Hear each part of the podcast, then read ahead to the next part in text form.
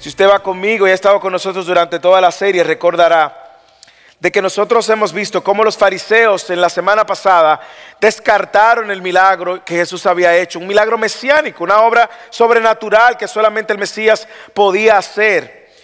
Y cómo se lo atribuyen a Satanás y cruzaron la línea. Jesús le dijo, ustedes han cometido el pecado imperdonable, una blasfemia contra el Espíritu Santo, lo que resultó en una transgresión no solamente de los líderes, sino también del pueblo de Israel. Luego todo el pueblo creyó en esto y posteriormente el pueblo vociferaba, crucifíquenle, crucifíquenle.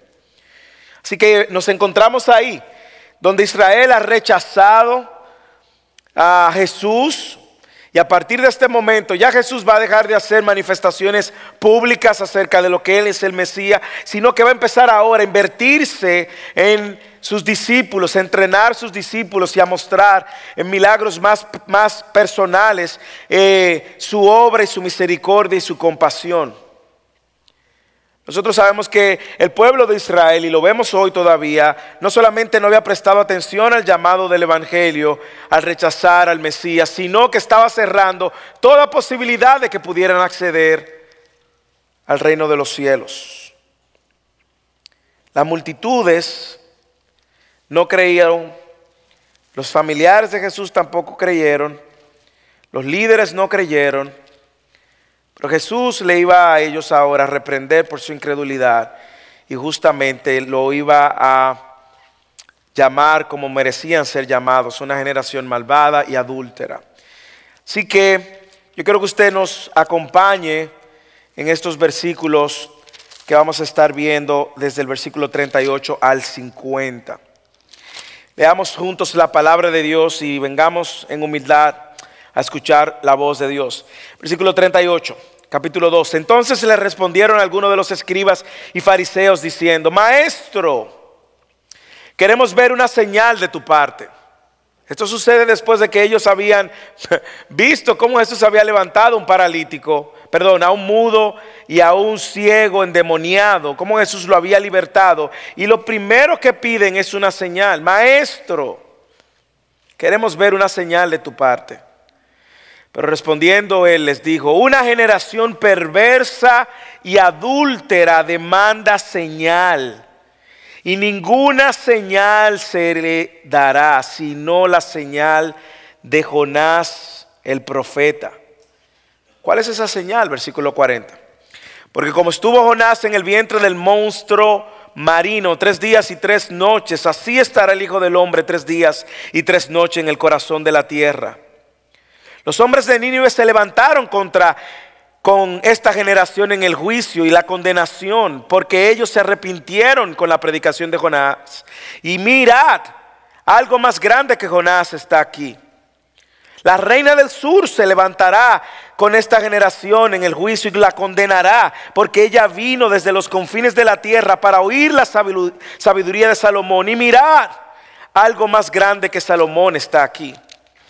Cuando, el espíritu inmundo sale del hombre, pasa por lugares áridos buscando descanso y no lo halla. Entonces dice, volveré a mi casa donde salí. Y cuando llega la encuentra desocupada, barrida y arreglada. Va entonces y toma consigo otros siete espíritus más depravados que él. Entrando moran allí.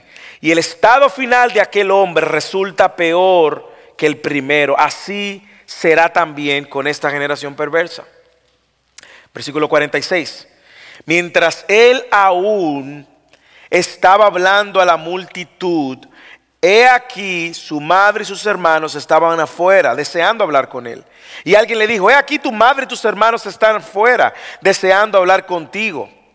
Pero, respondiendo él al que se lo decía, dijo, ¿quién es mi madre y quiénes son mis hermanos? Y extendió su mano hacia sus discípulos y dijo, he aquí mi madre y mis hermanos, porque cualquiera que hace la voluntad de mi Padre que está en los cielos, ese es mi hermano y mi hermana y mi madre. Mucho en este texto. Y vamos a hacer justamente a explicar el texto, a decir lo que el texto enseña de manera que podamos ser ministrados por la palabra de Dios. Cuando leemos el texto, nosotros vemos varias cosas, la dureza de, este, de estos líderes religiosos que en su necedad están demandando una señal. Consecuentemente, por el liderazgo de ellos, dirija a toda esta nación a irse en contra de Dios mismo, rechazando el Mesías. Y por demandar una señal, Jesús le llama generación malvada y adúltera. Me encanta que al final Jesús luego habla de quiénes son la familia de Dios. Y eso es lo que vamos a ver. De este sermón vamos a ver esas tres cosas. La señal para una generación incrédula, el juicio para una generación incrédula y luego vamos a ver la familia que cree en Él. Así que acompáñeme. Lo primero es la señal para una generación incrédula, versículos 38 al 40. Entonces... Respondiendo algunos de los escribas y de los fariseos, diciendo, maestros, maestro, deseamos ver de ti una señal. Él les respondió y le dijo, la generación mala y adúltera demanda señal, pero señal no le será dada sino la señal del profeta Jonás. Porque como estuvo Jonás en el vientre del gran pez tres días y tres noches, así estará el Hijo del Hombre en el corazón de la tierra tres días y tres noches. Es increíble que en el versículo 37, antes de, de, que nosotros entráramos en los versículos que nos corresponden, Jesús le había dicho a los líderes, ustedes van a ser justificados por su palabra, ustedes van a ser condenados por sus palabras. Y ahora ellos vienen, como dicen, luego de que Jesús había hecho el milagro, como dijimos la semana pasada, un milagro que era una señal en sí misma, solo para el Mesías, libertar espiritualmente a un ciego y a un mudo de nacimiento y libertarlo espiritualmente era una señal que solamente el Mesías haría. Y ellos deciden decirle a Jesús, eso tú lo, haces porque eres Belcebú. Tú, eres, tú vienes en nombre del príncipe de los demonios. Y justamente después de esas palabras, yo no sé si hay sarcasmo, ironía, pero le dicen, maestro. Tú nos puedes dar una señal. No sabemos qué tipo de señal ellos estaban esperando. Quizás estaban esperando que descendiera fuego del cielo. Pero Jesús estaba viendo cómo sus corazones estaban endurecidos. Tan endurecidos que lo que piden es más de lo que Jesús le ha enseñado. Y usted dirá, bueno, pero sería razonable. Una señal que más, una señal más. De hecho, en la época había muchos falsos mesías que se levantaban. ¿Por qué no nos das una señal más? No, no, no. Como esto sucede luego del acontecimiento del milagro mesiánico que Jesús hizo, esta pregunta es una necedad más. Esta pregunta refleja la dureza de un corazón incrédulo, la necedad de un corazón incrédulo. Ellos están insinuando, Jesús, tú sabes que tú no has hecho lo suficiente para demostrar que tú eres el Mesías. Todo lo que tú has hecho hasta el momento no es suficiente. Danos una señal más. Pero ellos estaban reflejando la incredulidad de su corazón. Ellos estaban diciéndole a Jesús, carecemos de suficientes evidencias para llegar a la conclusión de que tú eres el Mesías. ¿Por qué no nos da una señal más? La señal que ellos necesitaban, todas las señales, la autoridad en su enseñanza, autoridad sobre el mundo espiritual y los demonios, autoridad sobre la naturaleza, autoridad sobre la enfermedad, autoridad sobre la muerte. Jesús se las ha dado todas.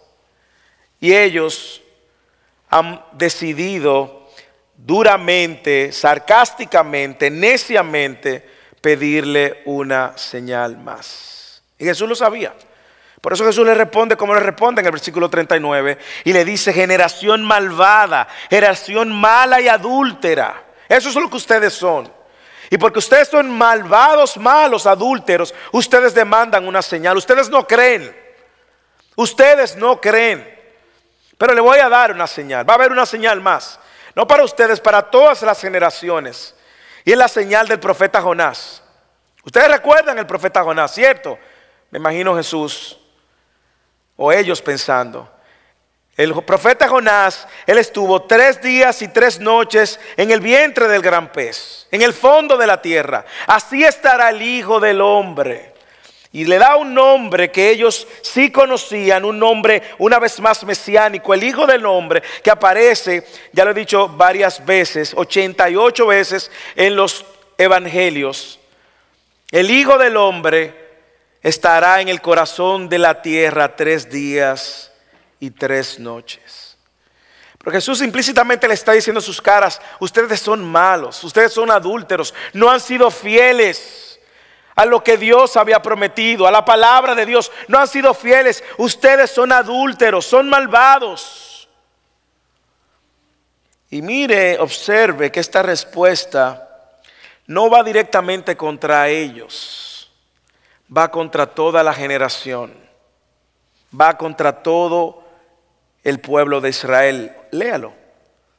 Le dice la generación mala y adúltera, una generación incrédula. ¿Por qué? Porque los líderes representaban al pueblo y los líderes influían en el pueblo. Y lo que nosotros sabemos es que el pueblo también le iba a dar la espalda a Jesús. Y Jesús lo sabía. Y yo creo que esto confirma lo que yo dije la semana pasada acerca del pecado imperdonable, de que no es, eh, era un pecado, eh, a mi juicio, y pudiera, eh, si lo veo por la escritura, pensar diferente, pero por eso ese pecado se enmarcaba ese tiempo histórico, ese momento histórico, porque Jesús luego le dice, ahora le dice, es una generación mala como consecuencia de su incredulidad. Y la, nación entera cayó bajo el juicio hasta el día de hoy. Nosotros sabemos que el pueblo de Israel se mantiene en oscuridad. El pueblo de Israel, la mayoría de los judíos hoy que no creen en que Jesús es el Mesías. Nosotros vemos cómo luego esta multitud y esta generación iba a clamar para que crucificaran a Jesús. Lo vemos ahora por los evangelios.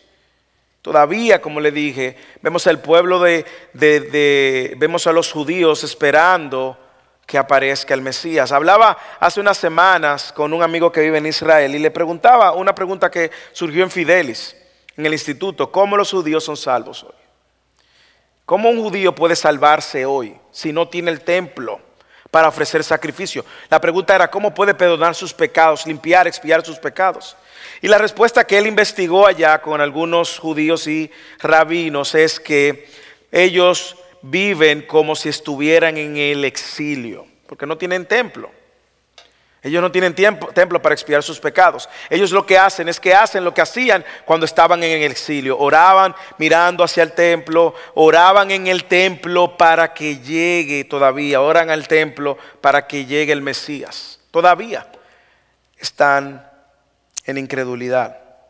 Ahora, ¿cuál es la señal que Jesús le dice? La próxima señal que Jesús le, está hablando. Porque como estuvo Jonás en el vientre del gran pez tres días y tres noches, así estará el Hijo del Hombre en el corazón de la tierra tres días y tres noches.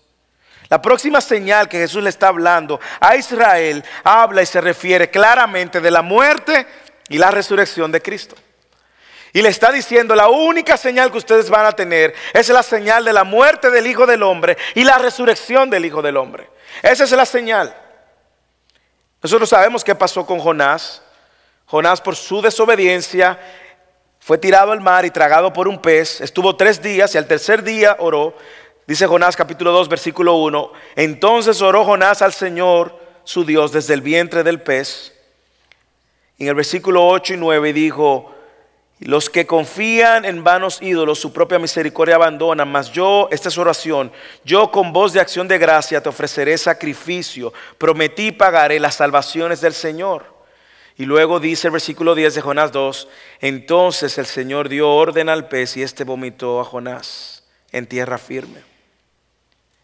Nosotros, ellos sabían bien la historia y probablemente ellos no asociaban esta historia como una señal del Hijo del Hombre sino que Jesús le está diciendo que una vez más el Hijo del Hombre será puesto, una vez más no, el Hijo del Hombre iba a morir y luego iba a ser resucitado. Y esa va a ser la única señal. Y el que crea en esa obra, entonces va a poder ser salvo. Pero no, no vieron, no creyeron y aún permanecen en oscuridad. Probablemente los fariseos no entendieron la declaración de Jesús es posible que algunos de ellos la hayan conectado después que Jesús murió y resucitó. Pero esta era la señal que Jesús le ofrecería. Usted sabe que, hermanos, esta generación no ha cambiado y nosotros conocemos gente hoy en día que está demandando señal, ¿sí o no? Usted no conoce gente que le dice, si Dios existe, ¿por qué no se muestra? si Dios existe, ¿por qué Dios no se revela? ¿Usted no conoce generación incrédula así? Gente incrédula así. O quizás usted está aquí haciéndose la misma pregunta. Si Dios existe, ¿por qué Dios no se revela? Bueno, Dios se reveló por su creación. La Biblia lo dice en Romanos 1 y también lo dice en el Salmo 19, los cielos cuentan la gloria de Dios. Romanos dice, para que nadie tenga excusa, Dios por medio de lo creado se ha revelado. Dios se ha revelado por su palabra. De hecho, no deje pasar por alto algo importante que aquí está sucediendo. Jesús está validando que la historia de Jonás es real. Usted ha escuchado que la gente dice que fue un mito. Jesús está validando que lo que sucedió con Jonás y se lo tragó un pez y duró tres días, Jesús está validando que es un hecho histórico, no que es un hecho mitológico o que es una fábula o un cuento de hadas. Jesús está autentificando que lo que sucedió con Jonás es cierto. Pero nosotros sabemos que Jesús, que Dios se ha revelado por medio de su palabra, pero sobre todo Dios se ha revelado también por medio de Cristo. Dios se ha revelado por medio de Cristo. Dios es Cristo encarnado. Y le ha dado una señal, la señal de la crucifixión y la resurrección. Para los que no creen, crean. Y para los que creen, celebren. Jesús nos ha dado la resurrección, hermanos, y hoy usted y yo celebramos la resurrección, como decía el hermano Rubén. ¿Por qué? Porque la resurrección es el epicentro de la fe cristiana. Hermano, lo que hace la fe cristiana única es la resurrección de Cristo, hermanos. Y esa es la señal que tenemos y que todas las generaciones después de la muerte y la resurrección de Cristo tienen y han tenido, incluyendo el pueblo de Israel. La resurrección es el epicentro de nuestra fe. Y Jesús le está recordando no solamente a aquella generación, a esta generación en el 2021, que la resurrección es la evidencia de que Jesús es el único Dios verdadero y medio para salvarnos. Y hoy celebramos ese acontecimiento, un acontecimiento que trasciende el tiempo, la historia. Es el acontecimiento donde vemos que Dios venció a la muerte y removió nuestros pecados. La resurrección es la señal más contundente del cristianismo. Una vez yo hablaba con mis hijos preguntando, ellos preguntaban y decían, ¿cómo sabemos que el cristianismo es la religión verdadera? Una pregunta legítima. Usted sabe cómo la resurrección, hermanos. La tumba de Cristo está vacía.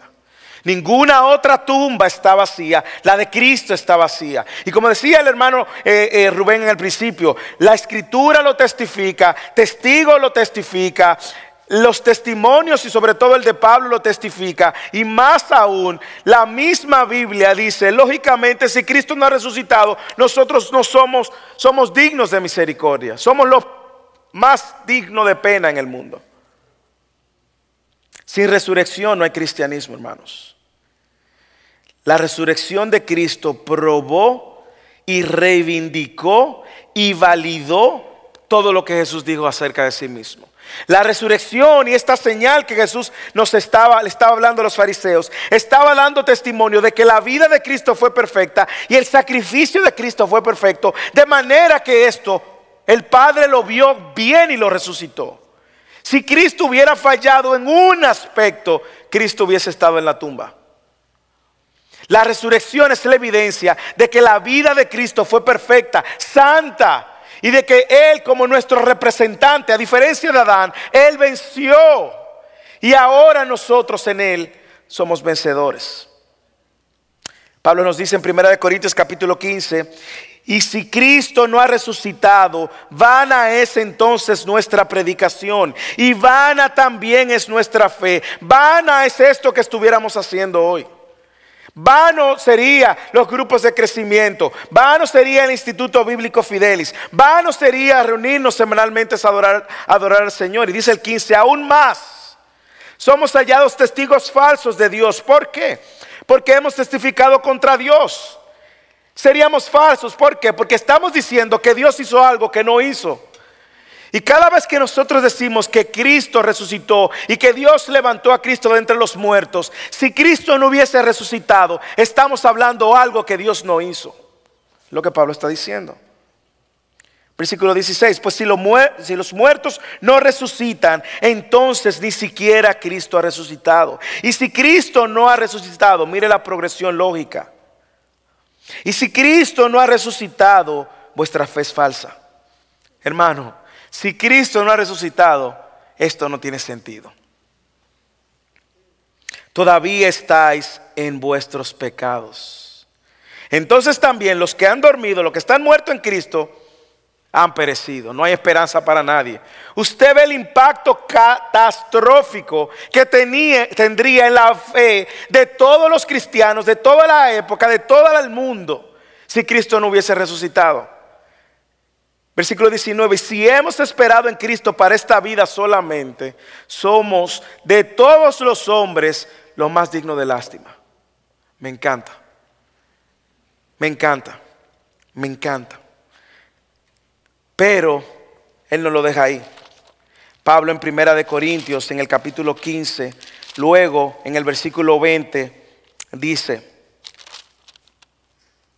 más ahora, Cristo ha resucitado de entre los muertos, primicia de los que durmieron, porque ya la muerte entró por un hombre, también por un hombre vino la resurrección de los muertos. Usted entiende por qué la resurrección es el epicentro de la fe. Y esa es la señal que Jesús le dice. Oh generación incrédula, la única señal que ustedes van a tener es la de la muerte y la resurrección del Hijo del Hombre. Y ahora todo el que crea en Él va a tener vida. Y el que no cree va a perecer eternamente. Porque es el único medio que Dios ha provisto para salvar al hombre. Me encanta cómo el Señor nos ha dado la resurrección como una señal para creer, hermanos. Para creer. Si no fuéramos como cualquiera, fuéramos como los hindúes, millones de dioses, millones de, dioses que ellos adoran. Fuéramos como los musulmanes, que cuando mueran, luego de haber orado por toda su vida cinco días, uh, cinco veces al día, mirando a la mezquita, haciendo todos los años de su vida el ayuno del Ramadán, haciendo obras y tratando de poner en balanza su vida sin saber que cuando mueran, si Alá tiene misericordia, van a ser salvos. Hermanos, no somos como esos. Tenemos la confianza y la seguridad de que Cristo ha resucitado. Y porque Él ha resucitado, usted y yo tenemos esperanza para esta vida y la venidera, hermanos. Hermanos, eso es buena noticia. Buena noticia, hermanos. Hoy no solo celebramos la resurrección de Cristo, también celebramos a Cristo resucitado, hermanos. Hermanos, mire, váyese de aquí confiado que si usted está en Cristo y mañana muere, usted va a ver a Cristo cara a cara. Usted va a resucitar en un cuerpo glorificado. Yo no sé si con libra de más, de menos, en forma, no lo sé. Eso será de menos pero sin enfermedad, sin pecado, sin intención a pecar, sin motivación a pecar, sin esas maquinaciones de su corazón pecaminosa, sin el sentimiento de culpa. Usted va a andar libre de eso porque Cristo le ha dado la victoria sobre el pecado. Celebramos hoy el Dios vivo que resucitó de la muerte y venció el pecado. Celebramos a Jesús resucitado y la promesa de que resucitaremos con Él físicamente, hermanos. No es que usted va a resucitar con alas y con una corona, una, un, halo aquí. No, no, no. Usted va a resucitar físicamente. Todos los que han muerto en Cristo, todos los que mueren en Cristo y morirán en Cristo, van a resucitar físicamente. Esta vida no termina con la muerte. La muerte en Cristo es una transición a la vida. Juan 6:40 dice, porque esta es la voluntad de mi Padre, que todo aquel que ve al Hijo y cree en Él tenga vida eterna. Escuche lo que Jesús dice ahora. Y yo mismo lo resucitaré en el día final. Hermano, ¿usted cree eso? ¿Usted cree lo que Jesús está diciendo? Él mismo lo resucitará en el día final. Por eso es que Jesús no puede compararse con ningún otro líder religioso. Ningún otro líder religioso puede hacer una declaración como esta. Por eso es que C.S. Lewis, el que escribió Crónica de Narnia, usted ha visto que sea en algunas películas, él dijo, o Jesús era un lunático, demente, o Jesús era Dios. Porque solamente un lunático demente puede decir que es Dios, que perdona tus pecados y que te resucita. O él era un loco o él era Dios. Y nosotros sabemos que él no era un loco, sino que era Dios. Si tú estás aquí en esta tarde y no conoces a Cristo, hermanos, si tú te trajeron tus padres, tú vas a la iglesia por agradar a tu padre, no sé, y no conoces a Cristo, la resurrección es la garantía de que Jesús está vivo, a diferencia de los demás líderes religiosos. No te quedes con el Cristo colgado en una cruz, porque Él no está colgado en ninguna cruz. Él está sentado a la diestra del Padre, intercediendo por sus hijos. Y ese Cristo que le dijo a los fariseos, esta es la señal la misma señal de Jonás, el Hijo del Hombre al tercer día resucitará. Él dijo que volverá, hermanos. Y usted puede esperarlo, seguro. Celebremos al Salvador. Celebramos al Cordero que murió.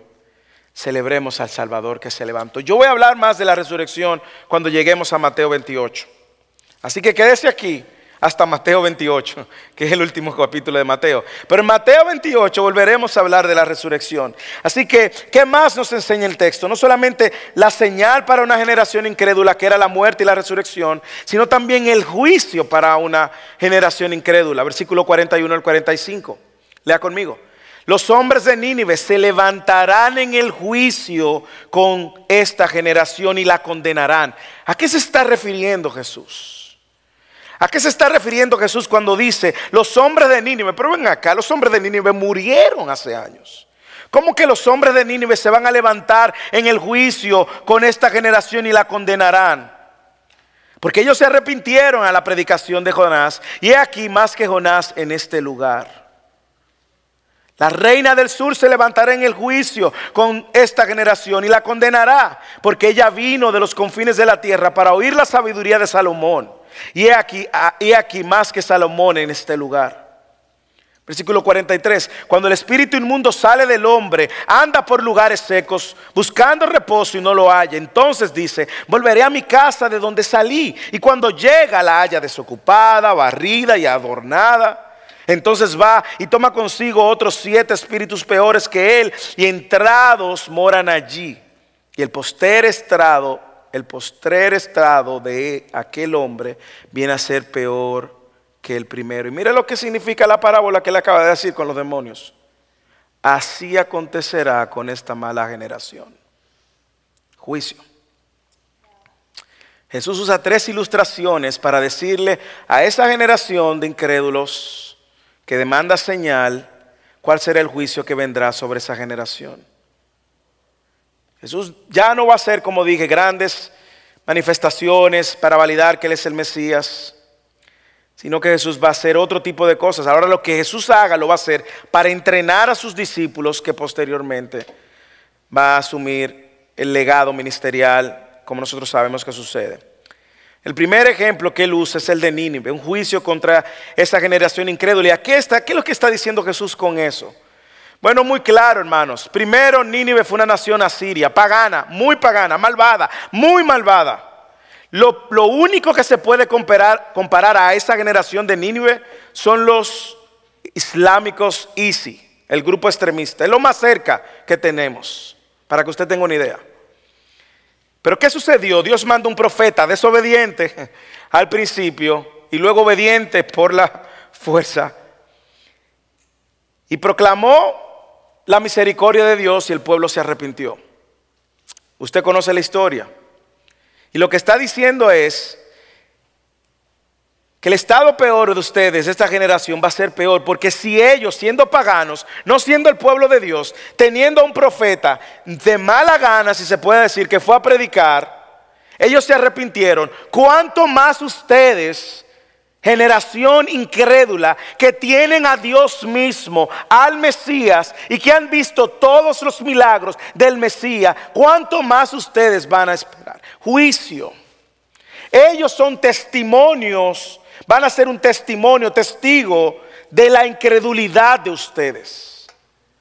Y le está diciendo, ustedes con el mensaje del Mesías no se arrepintieron. Y he aquí alguien mayor que Jonás. Y con el mensaje del Mesías mismo, ustedes no se arrepintieron, sino que están diciendo que eh, eh, lo que el Mesías ha hecho lo hacen el poder de Satanás. Ustedes son una generación que van a recibir un juicio. Su estado espiritual va a ser peor.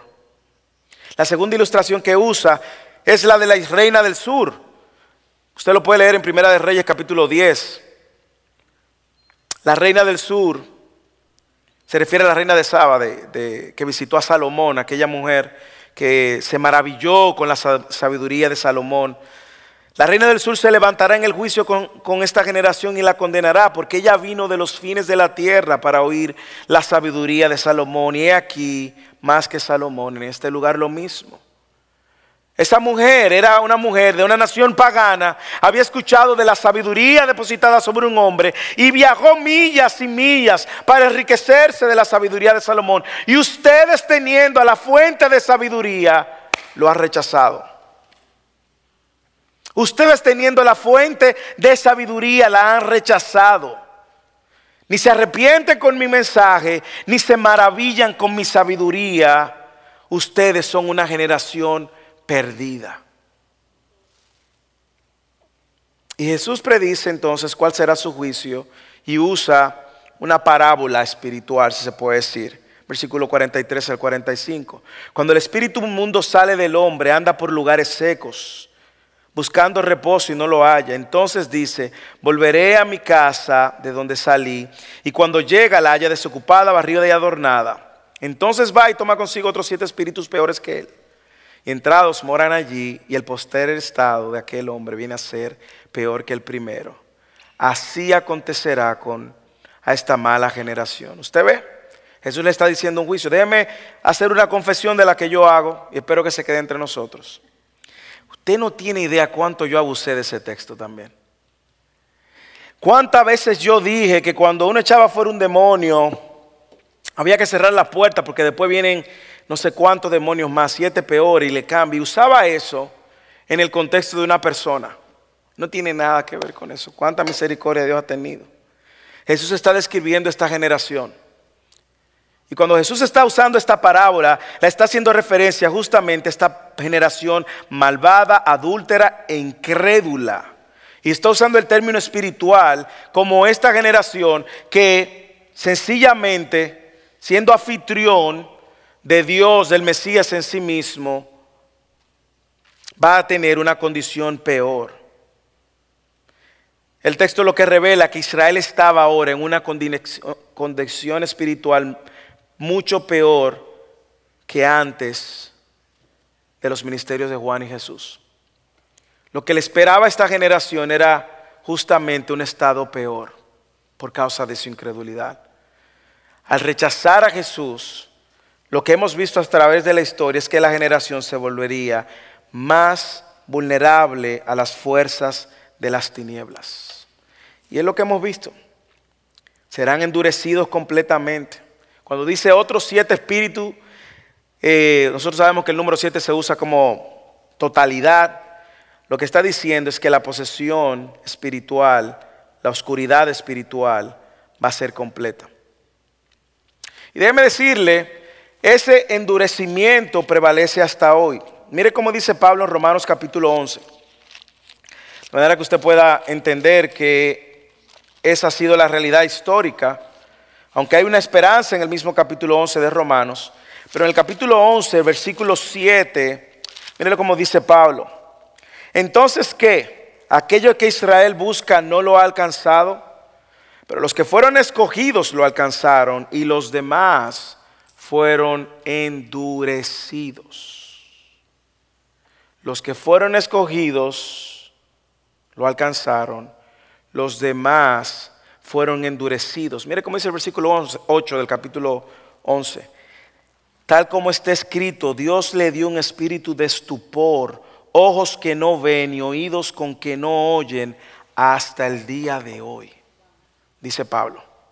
Mire cómo dice más adelante en el versículo 25 del mismo capítulo 11, porque no quiero hermanos que ignoréis este misterio, para que no seáis sabios en vuestra propia opinión, que a Israel le ha acontecido un endurecimiento parcial hasta que haya entrado la plenitud de los gentiles. Ustedes rechazaron al Mesías, le damos ahora paso a los gentiles. Y gracias a Dios porque ahí entramos usted y yo. Ahí entramos usted y yo en la gracia hacia los que no somos judíos. Claro, el versículo Romanos capítulo 11 dice que habrá una gracia especial para Israel en algún momento, pero mientras tanto, esa generación incrédula y malvada, su estado espiritual fue peor por causa de la incredulidad, en el que el momento en el cual el Mesías caminó por medio de ellos, vivió en medio de ellos, fue crucificado por ellos y resucitado por Dios, ellos lo rechazaron hasta hoy. Es así. Si que demos gracias al Señor, hermanos, que hoy tenemos ojos para ver al Mesías. Demos gracias al Señor que Dios nos abrió nuestros ojos y nos dio el corazón y la fe para creer y confiar en Él y aceptar su sacrificio, su muerte en nuestro lugar. Demos gracias al Señor por eso. Porque Él abrió nuestros ojos por pura gracia. No porque usted es bueno ni buena. Recuérdelo eso. No por nada bueno que haya en usted. Por gracia de Dios. Y esto no de vosotros, es un don de Dios. Y si usted y yo estamos celebrando la resurrección de Cristo, es porque en algún momento Él tuvo misericordia de nosotros. ¿Qué más nos enseña el texto? La señal para una generación incrédula, el juicio para una generación incrédula y la nueva familia para los que creen. Wow. Mire cómo termina este capítulo 12.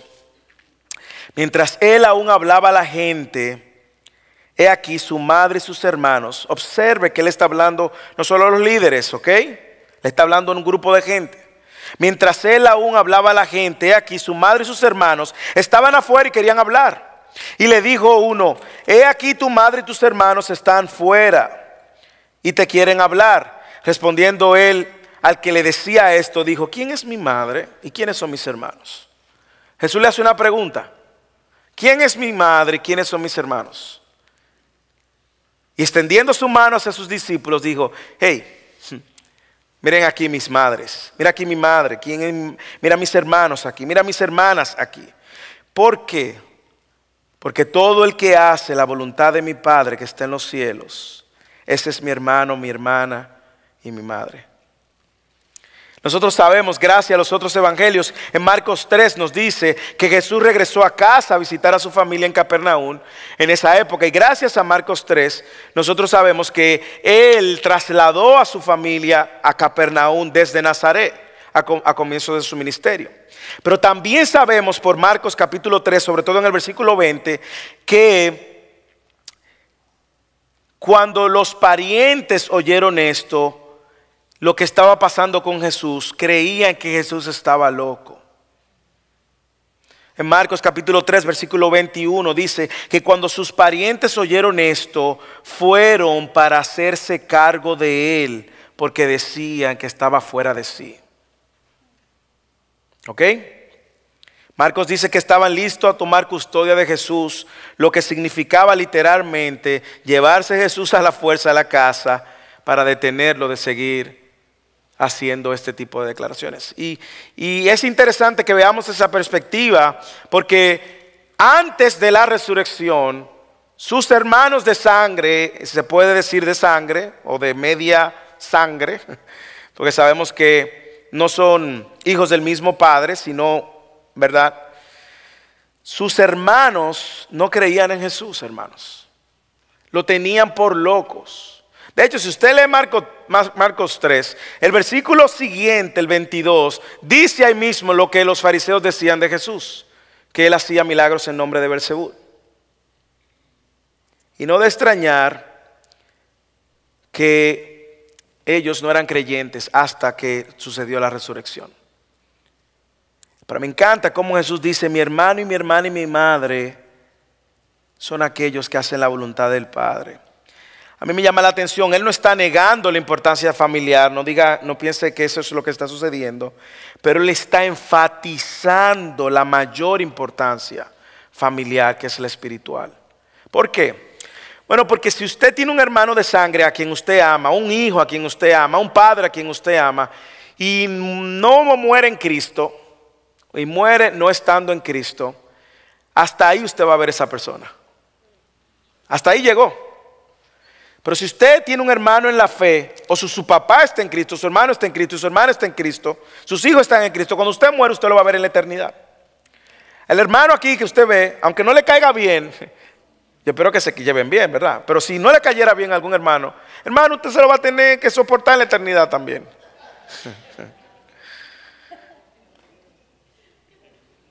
Ahora, lo que queda claro es que no todos son la familia de Dios.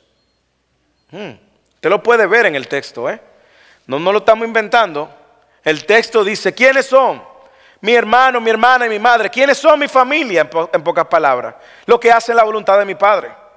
¿No le hace eso eco de lo que leímos en Mateo capítulo 7, versículo 21, hace unos meses atrás? No todo el que viene a la iglesia y dice, Señor, Señor, no todo el que dice, Señor, Señor, entrará al reino de los cielos, sino quienes sino el que hace la voluntad de mi Padre. Mm.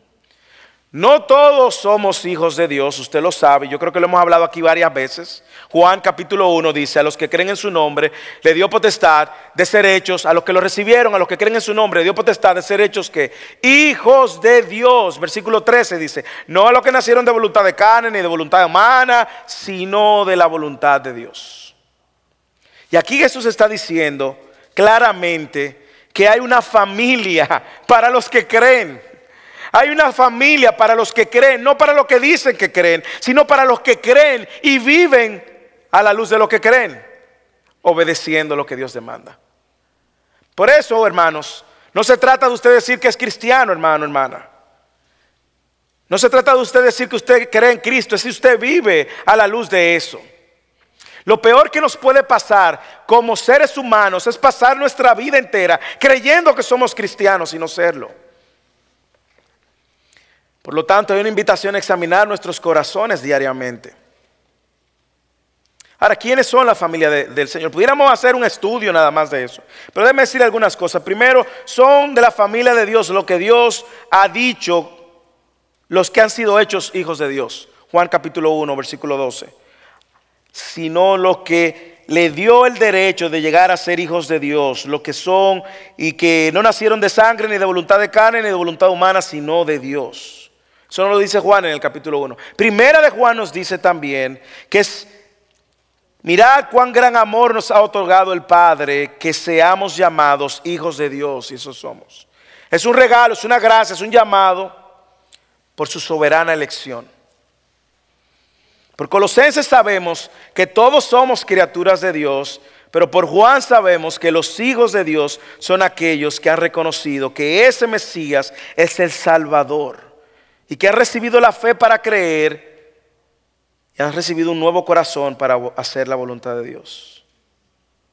Sabemos también por Efesios que son aquellos que han sido adoptados por Dios. Éramos enemigos y ahora somos sus hijos, coherederos del reino son familia de Dios, también sabemos por la escritura en Romanos 8, aquellos que son guiados por el Espíritu de Dios. Romanos 8, 14. Porque todos los que son guiados por el Espíritu de Dios, estos son hijos de Dios. Pero por el texto de hoy sabemos que son familia de Dios aquellos que hacen la voluntad de Dios. Yo creo que hay una pregunta, aplicación muy fácil, muy clara del texto es qué tanto yo persigo hacer la voluntad de Dios. Qué tan diligente yo estoy siendo. Si usted está en esta tarde y ha sido insertado a la familia de Dios, primero dele gracias. Adore, hermanos, con gratitud, pero viva agradecido, obedientemente. Si usted ha sido insertado a esta familia, dele gracias a Dios por el regalo inmerecido. Y segundo, sea diligente en conocer la voluntad de Dios y en hacer la voluntad de Dios. Sea diligente. Si usted está aquí y no tiene una relación con Cristo, no solo no le interesa hacer la voluntad de Dios, que usted ni conoce la voluntad de Dios, pero lo peor es que usted no es de la familia de Dios. La buena noticia es que Cristo murió en la cruz y resucitó para unirte con Él y reconciliarte con Él. Y hoy celebramos, parecemos locos, ¿eh? Pero hoy celebramos esta semana porque Cristo vino al mundo, tomó nuestro lugar, perdonó nuestros pecados, no quedó muerto, sino que resucitó y nos ofrece salvación a todo el que cree. ¿Usted lo cree? Pues entonces vivamos a la luz de esta verdad. Oremos. Padre, gracias.